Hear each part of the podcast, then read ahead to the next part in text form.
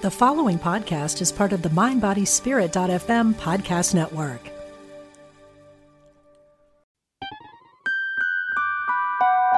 Welcome to a Guided Life podcast where we talk about all things spirit and life.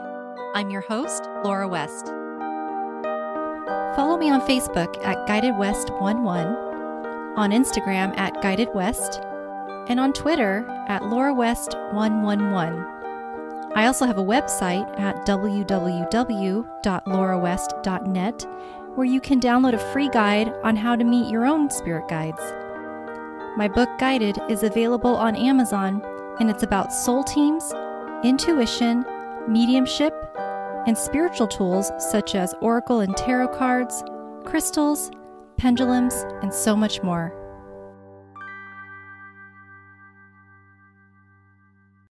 My guest today is Chaconda George. Chaconda is a hoodoo witch, eclectic ordained minister, herbalist, Reiki practitioner, empath, Yoni student, shaman apprentice, and believer in the creator of all.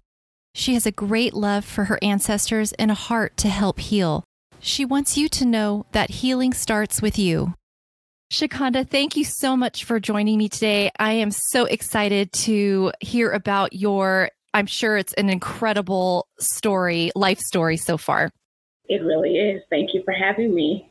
Wonderful. Well, uh, first of all, if you wouldn't mind starting off by telling us what amazing things you're up to these days. So, right now, I am just started my shamanic um, apprenticeship. So, I am learning to practice shamanism. So that right now is at the forefront. I will be getting back into my herbs and all that other stuff, but my focus right now is the shamanism. Can you, for the listeners who may not be totally familiar or may have a preconceived notion of what shamanism is, explain what that is? So, shamanism, are, oh, how can I say this? Like medicine people, healers. Like I said, I'm I'm new, so I'm just getting into it. So yeah, right, right. So I, I think so. From what I understand, uh, for people who do shamanism, is it a lot of work with with the earth and lot, with the elements? There's like waters, earth, and... elements, animals. It's it's a, a, a totally earthy encompassing. So they work with a lot of things. Oh, how wonderful. Well, I'm excited to see where that where that takes you uh, down the road. I wanted to talk about what life was like for you when you were younger as it relates to your spiritual journey or your journey into uh, how you became what you call a hoodoo witch? My childhood was very different because I grew up Christian, but I still had these gifts. I could still see things, hear things, feel things, but being in a Christian household, you are told, you know, these things are going to send you to hell. This is not what you're supposed to be doing. So that was a part of my life that I hid, but it was still showing up. So I didn't really embrace it until adulthood, until I did my own research. Childhood was just kind of staying in line and doing what I was told. What kind of experiences did you have in your childhood? Just seeing spirits. Like I remember being maybe six or seven and I was, you know, asleep in my bed and there was a big car crash in front of our house. And I look up and I can see the spirit faces on the windowsill. So that was the first thing that I remember. I remember being asleep one time and you just get that knowing feeling that somebody is watching you. And I wake up and I, there's a mirror behind me. I just kind of glanced really quick and I saw, you know, a woman standing over me. So just things like that, just hearing things, everything that was happening when I was a kid. Do you know who that woman might have been? I have never never been able to figure out who she was or the boy that showed up in the corner after her. I just I don't know. Do you think that it maybe had to do with the house? Was the was the house inhabited by spirit or do you think it something different? There were lots of spirits in the house, but that one in particular, I don't think that that she inhabited the house because I didn't see her after that. I don't know if she wasn't, I wasn't afraid. She wasn't bad. I didn't get that. So I don't know. It's almost like you had that experience, so we could talk about it this very moment. Pretty much, pretty much. There's so many things that happen in in the house that I grew up in. Did anybody else in your family experience anything? So my daughter, I have I have four children, but two of them can see. I did not know until maybe a year ago that my mother can also see spirits. So she's never told me that. My aunt can also see them. I have stories of great aunts who have practiced, you know, witchcraft spell work. So all this is just coming to me. I was trying to figure out, okay, where am I getting this from? Because I was like the, black sheep this was all, I loved all of this. So I was like, where is it coming from? So I'm now learning where it's coming from. Where, as they're watching me practice and be happy practicing what I do, they're starting to come into their own things. Oh, I love it. It's almost like an initiation. Like when she figures it out herself, then we'll let her in yeah. on, the, on, the, family secret. yeah. So tell me, what was that transition like from growing up in a Christian household to becoming a, a hoodoo witch? I started to, I mean, I was fully encompassed into Christianity. I was studying to become a minister, but there were just certain things that didn't sit right with me. And I was like, well, something isn't.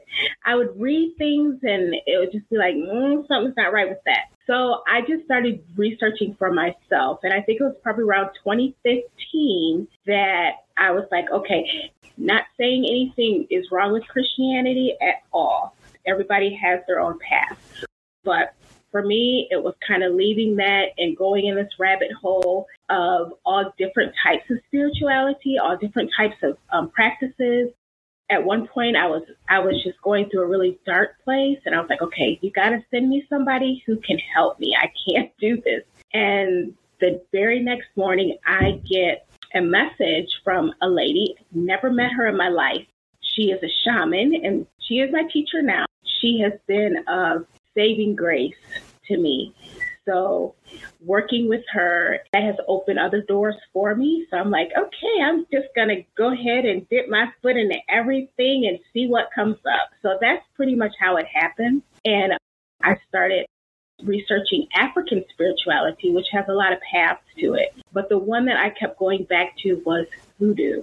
It just kept drawing me back. And I was like, okay, well, wait a minute. I like you, but hold on. Let me see what's over here. But yeah, I just kept getting drawn back to hoodoo. So that is where I am currently at with that with that path. Can you explain hoodoo? So hoodoo was brought over here by Africans. It's, it's considered an African American tradition, but it was brought over by Africans for the slaves who were here so that they could um, keep up with their traditions from their homeland.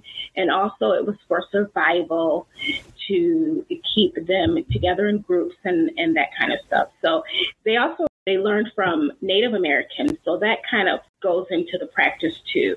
What kind of practices does the hoodoo, know, what is it categorized as? Just African spirituality, a part of that, but it's not, it's not got a religion. It. It's more of a practice.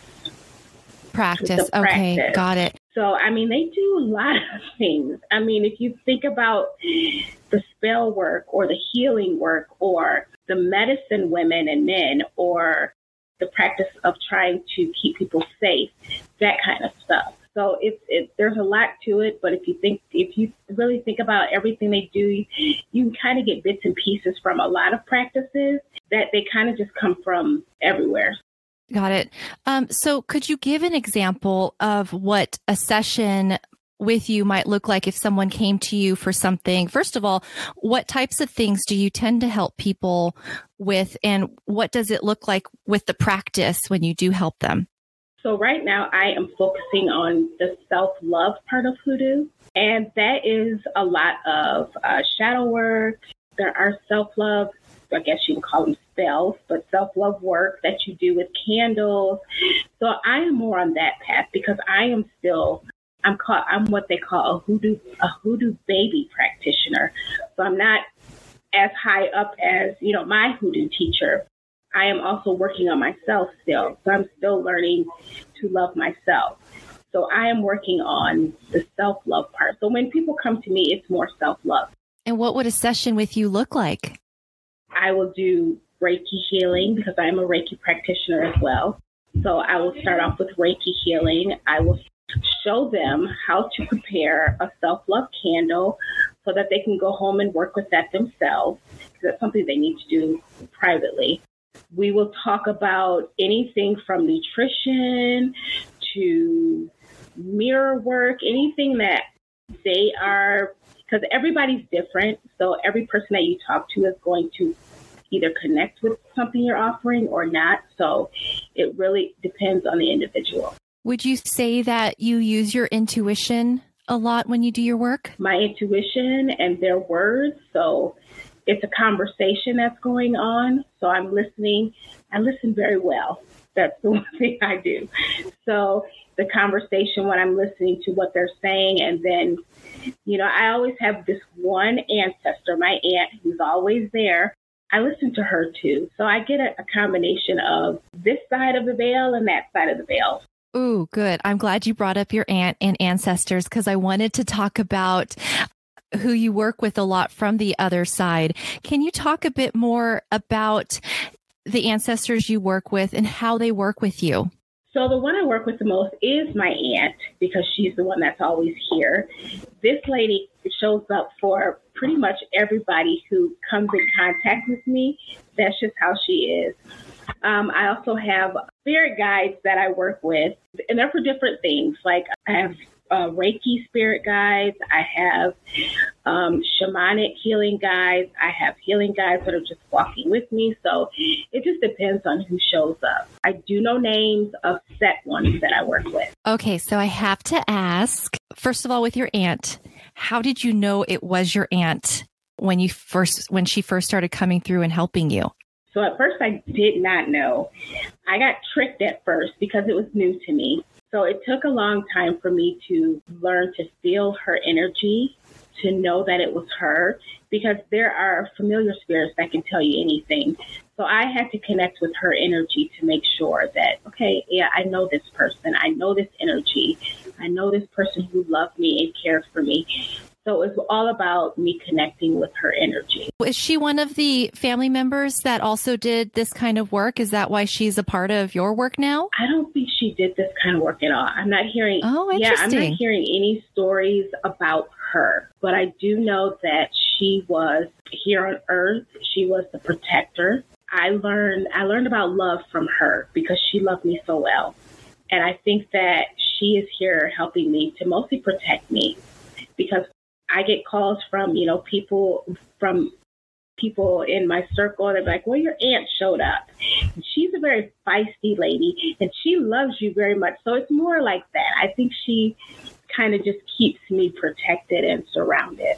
Oh, how wonderful. And if she was the one to show you and provide you that love in life, what a perfect channel to work with and frequency to work with between that world and this world. So she really is also probably a, like a conduit for you too. Can you tell me about your journey with your spirit guides? Because uh, I am a big fan of spirit guides. I have mine that I that I work. I know we all have them, but um, ones that I know that I work with pretty closely. Uh, when did you first learn about spirit guides, and what are spirit guides to you?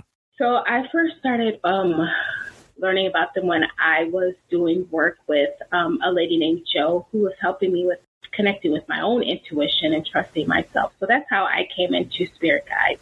I did receive a couple that day. It was another aunt that I've never met. When I started doing Reiki, that's how I became more interested in Spirit Guides because they showed up for Reiki. So for me, Spirit Guides are, you know, they guide me, they help me when I feel like I'm stuck or I can't get through a situation, I can call on my spirit guides to help me. Also, spirit animals. So I have those too, power animals, we call them. For me, I am a person who will not tell the world what I'm doing. I'll just do it. So I know that I have this mole power animal who just kind of burrows in that hole and pops up and you don't know where it came from. And that's going to be me. So it just depends on what I need to do that I will call on a spirit guide to help me with that.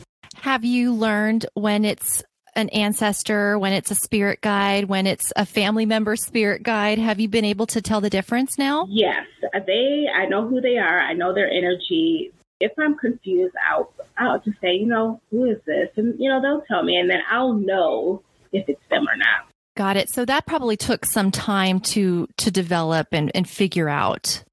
It took a few years for me because, like I said, when I first got into that, I was tricked. So it did take a while for me to not be in a situation where I'm thinking, okay, you're telling me you're this, but something's not right, but you said you were this. So I had to get into that one. Ooh, can you can you get into that a little bit about being tricked by spirit? Yeah.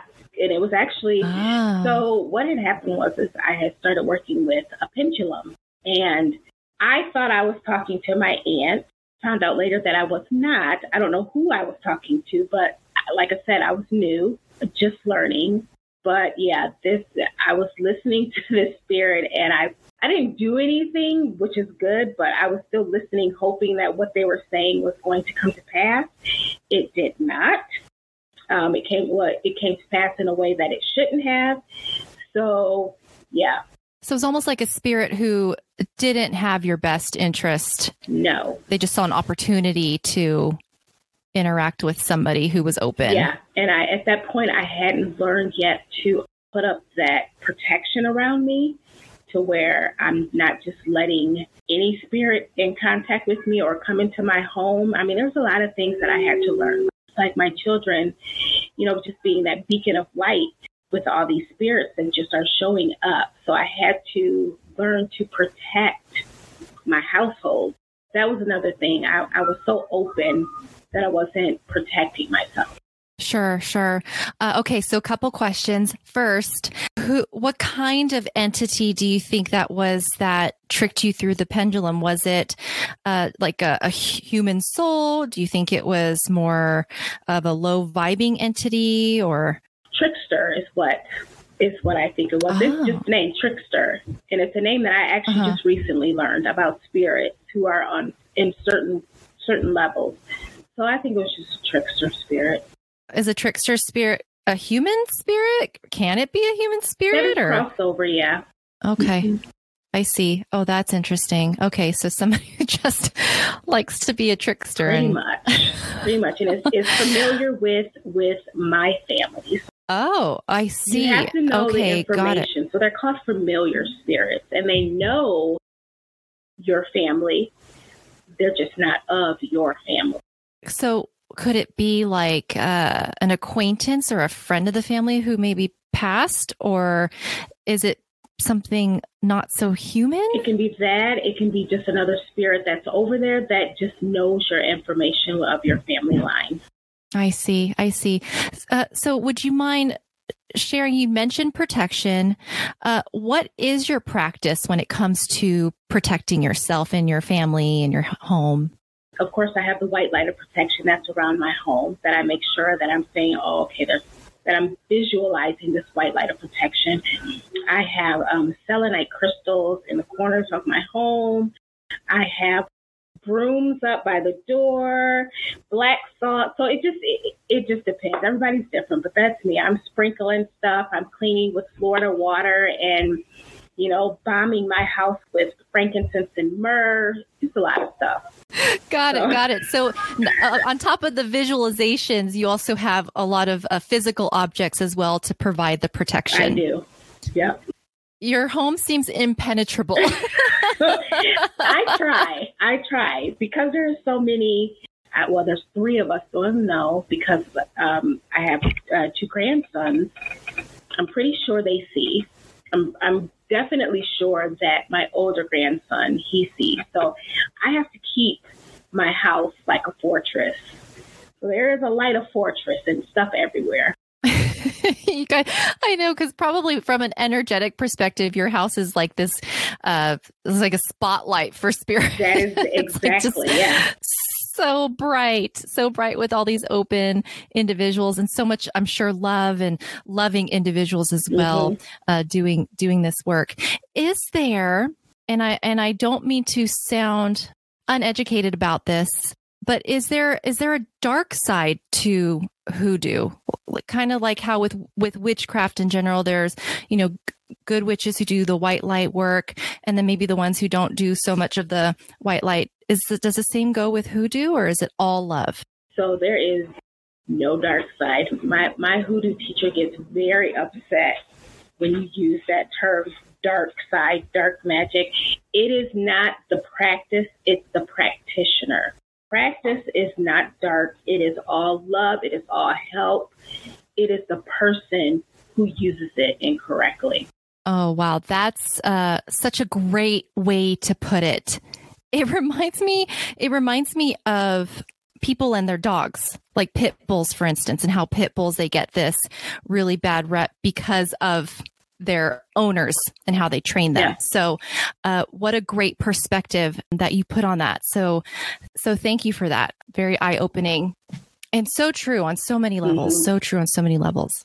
How do your guides, you're going back to your spirit guides, how do they connect with you? Do you just get like these aha moments? Is it like a gut feeling? How do they communicate with you? So with the spirit guides, I mean, I just, it's weird. I get this pressure on top of my head. So I know they're coming in. Whereas with ancestors, it just, they mess with my ear. So it's, they always mess with my ear. So I know it's them. So ancestors are ears. Spirit guides are pressure to my head. Oh, I love that. And again, probably took some time to kind of notice that pattern. Yeah, with with uh, my teacher Joe, she had to, you know, open my head up to that. Okay, there, your ear keeps getting messed with, so maybe. And I was like, okay, let me think about that. So yeah. How would you explain to somebody, uh, you know, if they wanted to work with their ancestors? What's the best way to do so so that you're working with ancestors who have your best interest at heart and who are on the same level as your mission in life? So, for me, personally, I had to work with another ancestral worker, and she sent me to the river to do an offering to open up that channel. And so I did that, and that's pretty much how it started for me. With is with that offering to the river, and that's when they started to show up. Most people will tell you to do ancestral altars and all that, but you really don't have to do that. You can just talk to them. They can hear you. It's just like, okay, I need your help. Tell them who you are.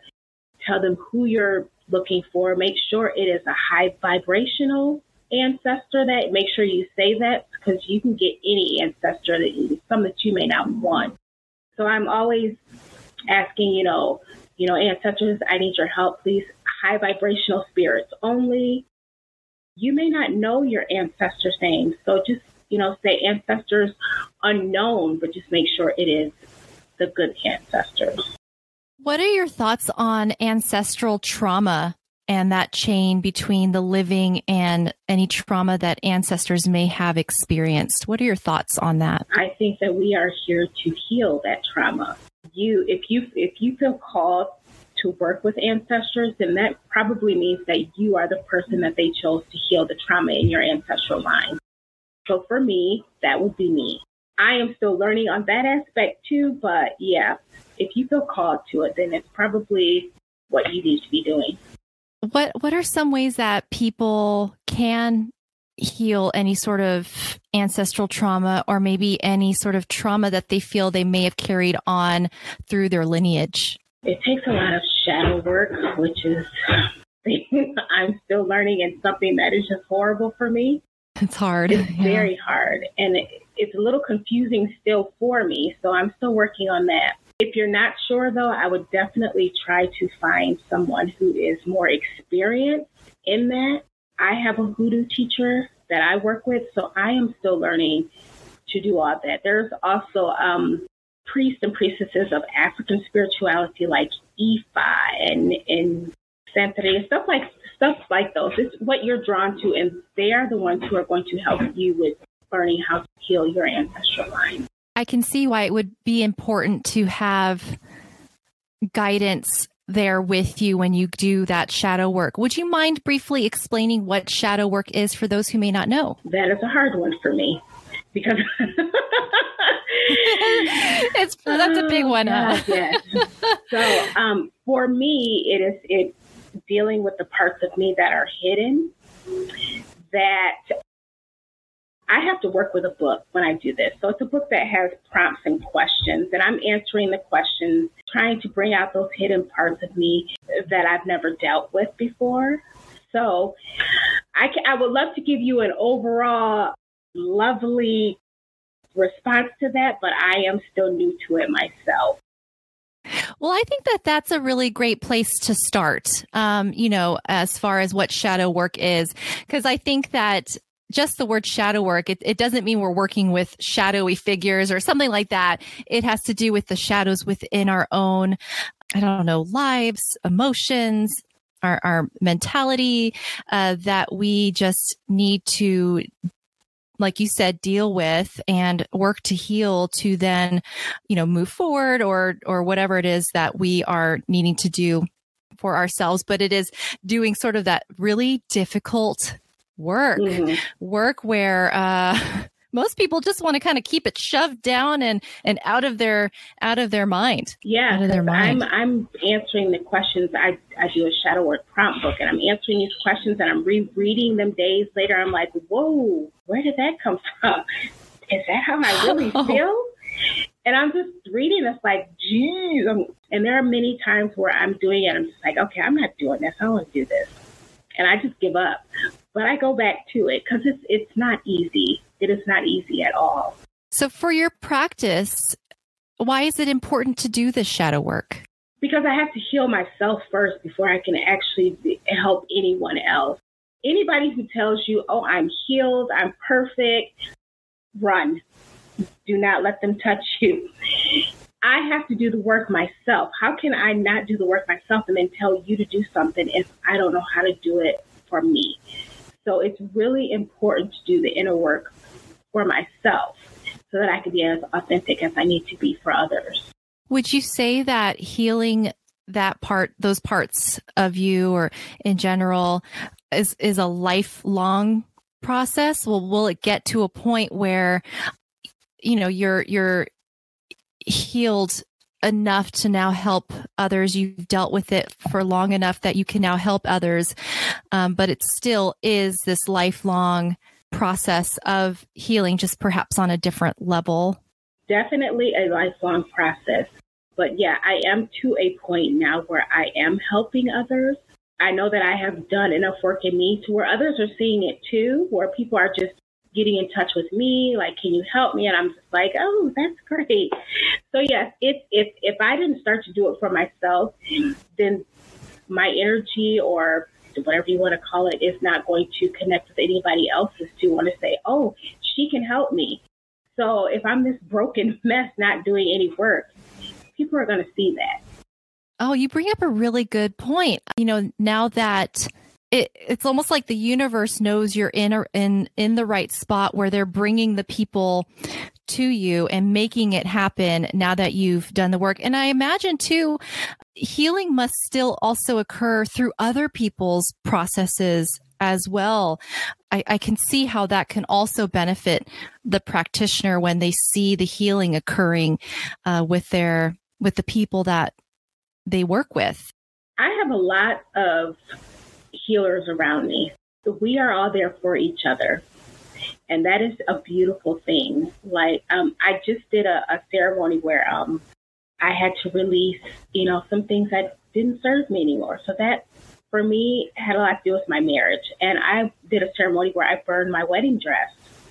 And I had all these beautiful healers around me. And we are all healing from just this one piece of my life. So what we do, it kind of just travels to a lot of people. You think you're doing it for yourself, but you're not. You're doing it for others because they're getting healing from that too. Oh, what how how beautifully said. Uh, you're right because um, even like in mediumship readings or readings when I do readings with people's spirit guides, a lot of it will resonate for a lot of people listening in. It's not just for the person who asked that question. And a lot of it too is we're so, we're so connected energetically. All of us are so connected. One person's healing, especially if we're, if you're really, really empathic, you know, we could pick up on the healing of others, the sadness of others. And so how beautiful. So to to wrap up our interview, I do want to ask you, the Chaconda of today, what advice would you give the Chaconda from your past?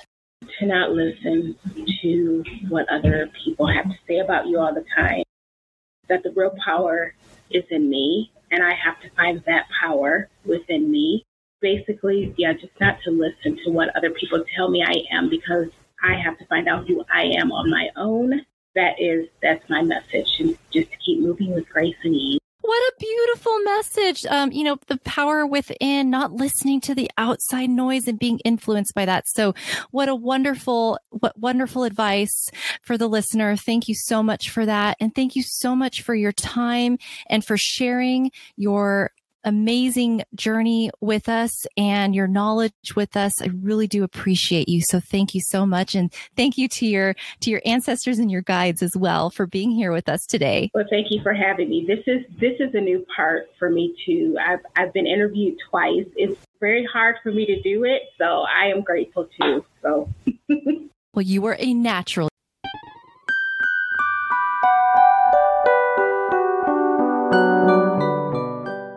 And that was another episode of a Guided Life podcast. Thank you so much for tuning in. And until next time, love and light always.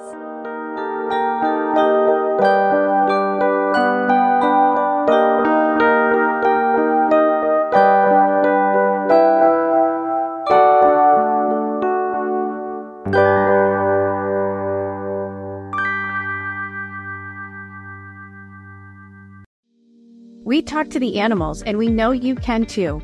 On the Animal Communication Podcast, hosted by the three of us myself, Julie Hiert, Karen Dudley Smith, and Meredith Tollison.